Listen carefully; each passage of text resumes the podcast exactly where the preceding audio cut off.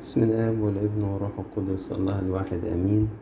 النهاردة الكنيسة بتحتفل بعيد محبب ليها من أعياد السيدية الصغرى آه، عيد التجلي المجيد والقصة بتاعته آه، معروفة لينا كلنا إنه آه، الرب يسوع أخد ثلاثة من تلاميذه بطرس ويوحنا ويعقوب.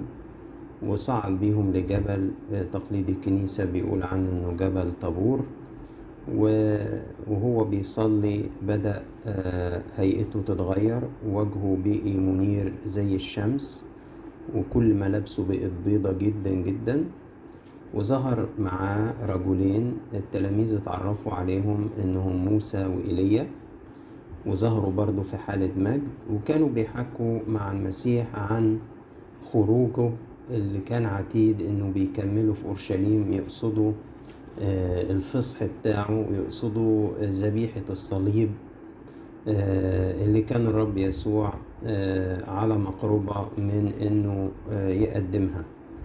آه، التلاميذ آه، اتعرضوا لحاجتين تثقلوا بنوم عميق دي حاجة بيقولها لنا القديس لوقا. وارتعبوا جدا دي حاجة بيقولها القديس مرقس. آه، المهم إن هم لما آه، شافوا كده آه، بطرس قال للمسيح يا رب جيد أن نكون ها هنا نعمل لكم ثلاث خيام واحدة ليك واحدة لموسى واحدة لإيليا.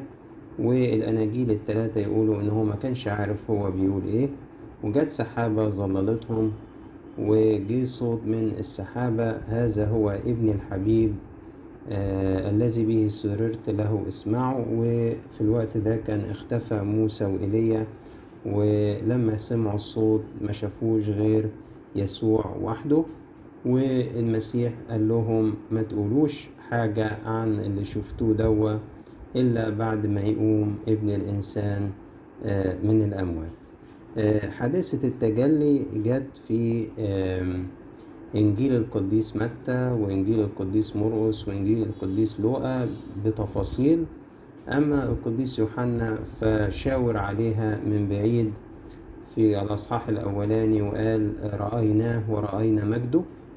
آه، وكان يقصد إنه طبعا المجد اللي شافه هو آه، على جبل طابور. آه، الحقيقة آه، دي ما هياش عظة قد ما إني حبيت آم، أشارك بكذا حاجة كده خطرت ببالي وأنا آه، بقرأ هذه ال- الآيات يعني. أول حاجة إن تجلي ربنا يسوع المسيح آه، حصل آه، أثناء ما بيصلي. ودي بتشاور لي إنه لو أنت عايز آه، كيانك من جوه يكون في حالة مجد. لو عايز تتجلى لو عايز المسيح يتجلى فيك لابد إنه نتعلم نكون رجال صلاة. يعني ما نصليش بالعافية كده بالدقيقتين والتلاتة لكن نحاول ننمو في حياة الصلاة. ونكون رجال صلاة يكون عندنا صلوات من الإيجابية ويكون عندنا صلوات ارتجالية ويكون عندنا صلوات بآيات من الكتاب ويكون عندنا تسابيح ويكون عندنا صلاة يسوع. لأنه أثناء الصلاة آه، الإنسان يتجلى أو يتجلى المسيح فيه. في السنكسار بتاع النهاردة 13 مصرة بيسجل ملاحظة إنه آه، المسيح وموسى وإيليا كل واحد منهم صام ذكر عنه في الكتاب إنه صام أربعين يوم.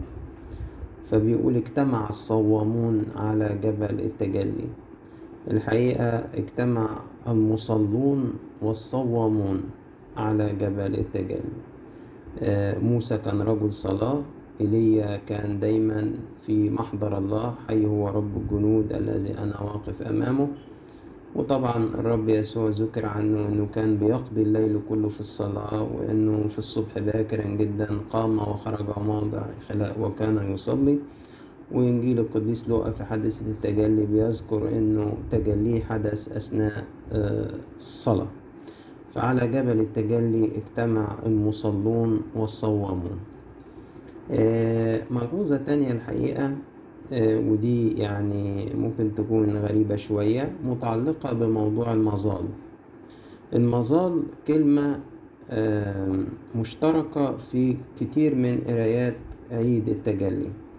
يعني موجودة طبعا في إنجيل العشية وإنجيل باكر وإنجيل القداس لأن بيحكوا التلات أناجيل عن حادثة التجلي. فكل واحدة فيهم بتذكر إنه بطرس اقترح إن إحنا نعمل تلات خيام آه، لموسى واحدة لإيليا واحدة للرب يسوع واحدة والتلات أناجيل يقولوا تعبير كده فيما معناه يعني آه، المسيح ما خدش على كلامه يعني ما كانش يعرف هو بيقول إيه.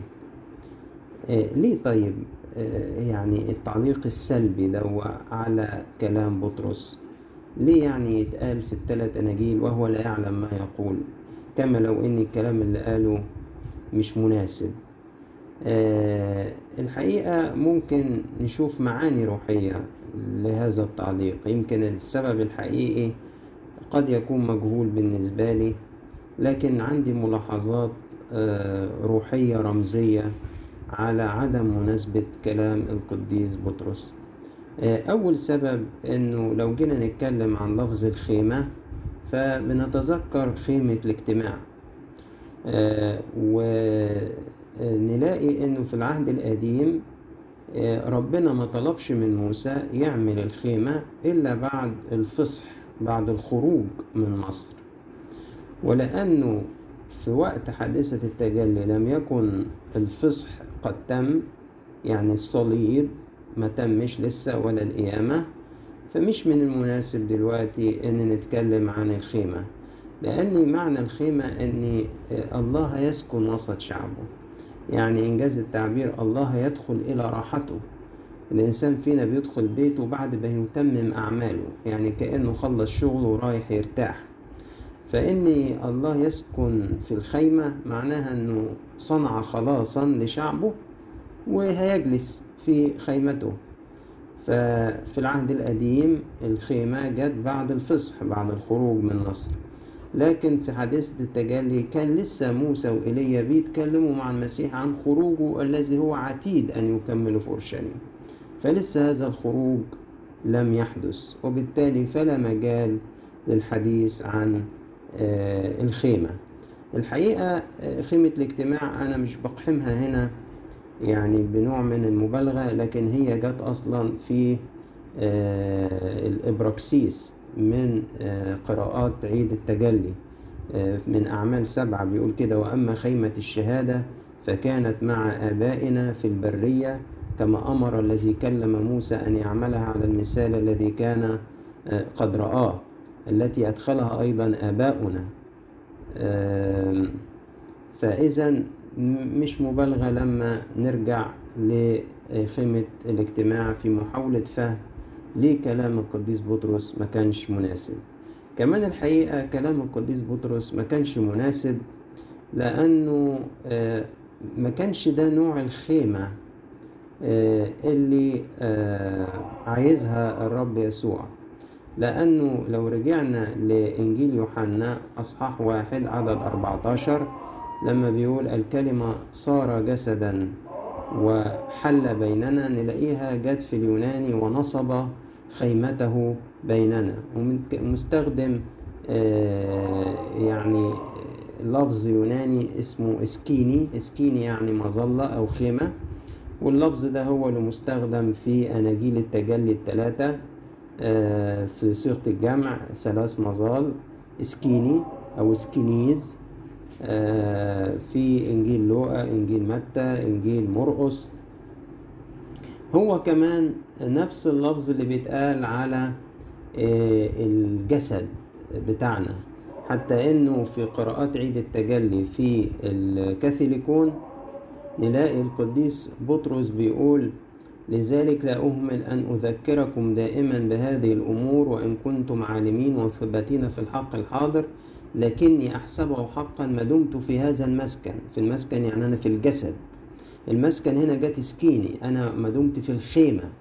أن أنهضكم بالتذكرة. عالما أن خلع مسكني خلع خيمتي أو مظلتي قريب كما أعلن لي ربنا يسوع المسيح. وجات برضو هنا إسكيني فكأني آه، كده لو ربطت الشواهد مع بعضيها كأني بقول إيه يا قديس بطرس اللي بتفكر فيه ده؟ إنك تعمل خيمة للمسيح. ما هو اختار لنفسه الخيمة بتاعته؟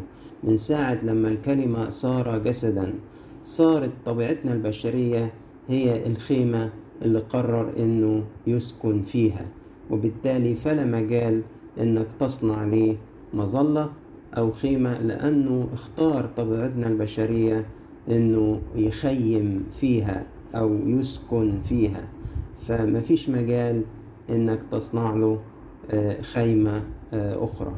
ربما دي معاني روحية تجعل من كلام القديس بطرس غير المناسب فرصة لينا إن إحنا نتعمق في سر الخيمة في قراءات عيد التجلي. زي ما شفنا موجود في أناجيل العشية وباكر والقداس موجود في الكاثوليكون موجود في الإبراكسيس. آه كمان بنلاقي إنه آه ربنا عايز يقول إن أنا في سر التجسد آه الطبيعة البشرية اللي أخدتها من أمنا العذراء هي دي صارت الخيمة اللي أنا آه سكنت فيها. وبعد صليبي وقيامتي وبحلول الروح القدس هتبقى كل واحد فيكم مسكن ليا كمان وخيمة ليا. فأنا مش محتاج يا بطرس إنك تعمل لي آه، مظلة. والكلام ده موجود في آه، الإبراكسيس بتاع العيد لأنه بيقول كده آه، إنه سليمان بنى له بيتا والعلي لا يسكن في هياكل مصنوعات الأيدي. آه، السماء كرسي لي والأرض موطئ لقدمي. أي بيت تبنون لي يقول الرب وأي هو مكان راحتي.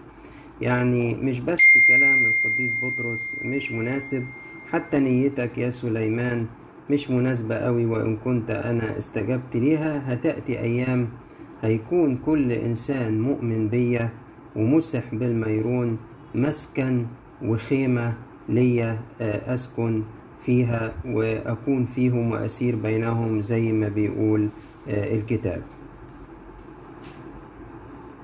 آه، إذا جينا للنقطة الثالثة اللي كنت عايز أحكي فيها وهي ظهور موسى وإيليا الحقيقة لما ظهر موسى وإيليا كانوا آه، آه، بيتكلموا مع المسيح عن خروجه العتيد أن يكملوا في أورشليم.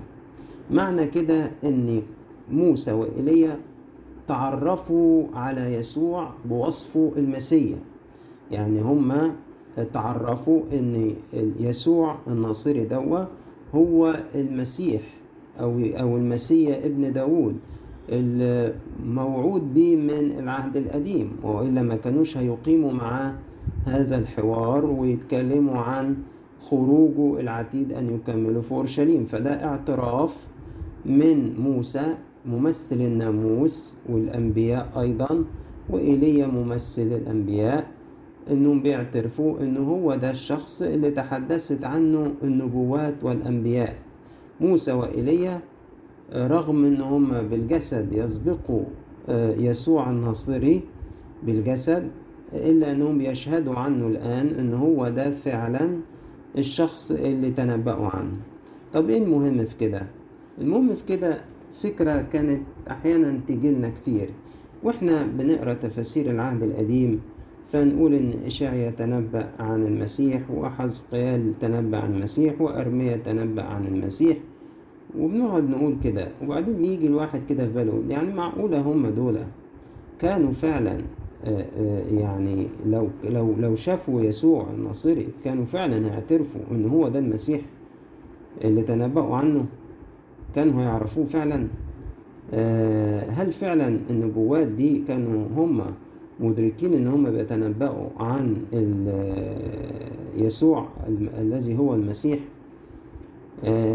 المشهد ده بيأكد إنه آه، فعلا كل أنبياء العهد القديم اللي تنبأوا عن المسيح لو كانوا حاضرين في حادثة التجلي زي موسى وإيليا كانوا هم التانيين هيعترفوا أن يسوع هو المسيح اللي أسفارهم ونبواتهم تضمنت العديد من الإشارات والنبوات عنه.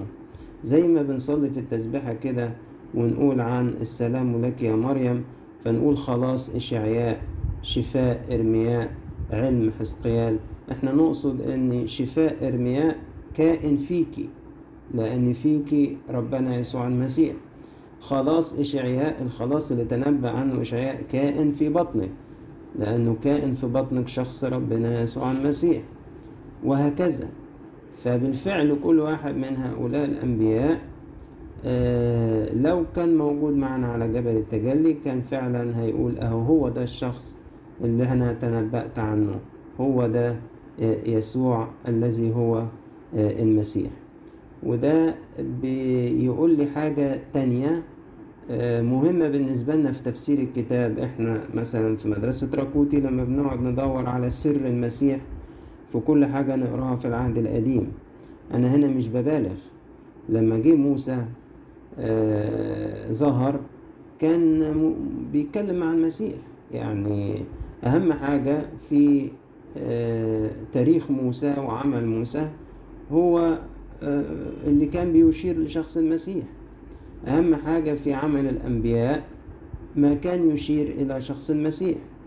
فموسى وإيليا واتجاههم ناحية المسيح وكلامهم مع المسيح وعن عمل المسيح بيقول لي إنك لما تيجي تقرأ العهد القديم من فضلك ما تقعدش تحاول تفهمه فقط على مستوى الحرف والتاريخ لأن اللي كتبوه بوحي من الروح القدس ما كانش قصدهم كده كان قصدهم يوجهون للمسيح ويكون الحديث مع المسيح وعن عمل المسيح.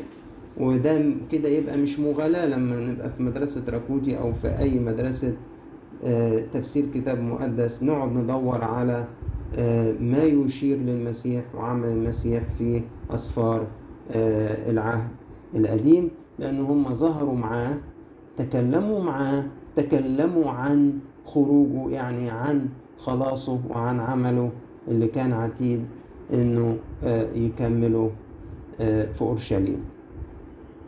الحقيقة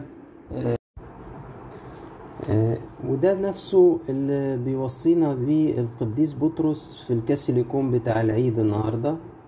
لأنه لما بيحكي عن حادثة التجلي وبيقول إن إحنا كنا معاه على الجبل المقدس لما أقبل إليه الصوت من المجد الأسنى هذا هو ابن الحبيب الذي أنا سررت به.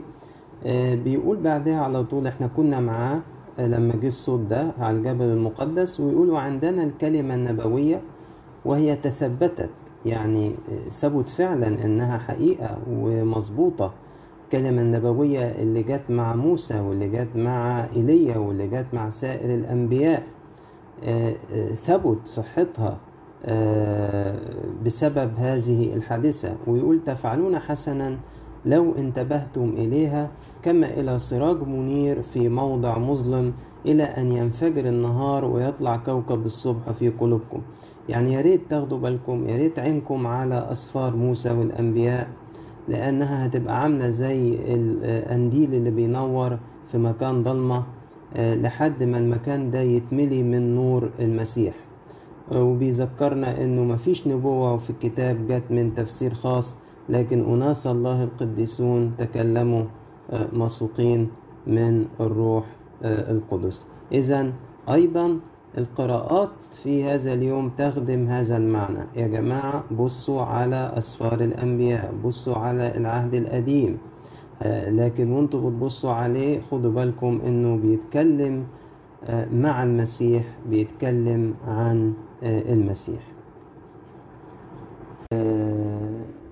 حاجة جميلة جدا. بيختتم بيها هذا الإنجيل إن المسيح أوصاهم قال لهم ما تقولوش لحد حاجة عن الموضوع ده لحد ما ابن الإنسان يقوم من الأموات. يعني إنجاز التعبير خبرة التجلي. مش هتتفهم إلا لمن اجتاز الموت والقيامة مع المسيح. اللي اجتاز الآلام والقيامة مع المسيح هو اللي هيفهم الكلام عن التجلي هو اللي هيختبر خبرة التجلي هيمر بيها.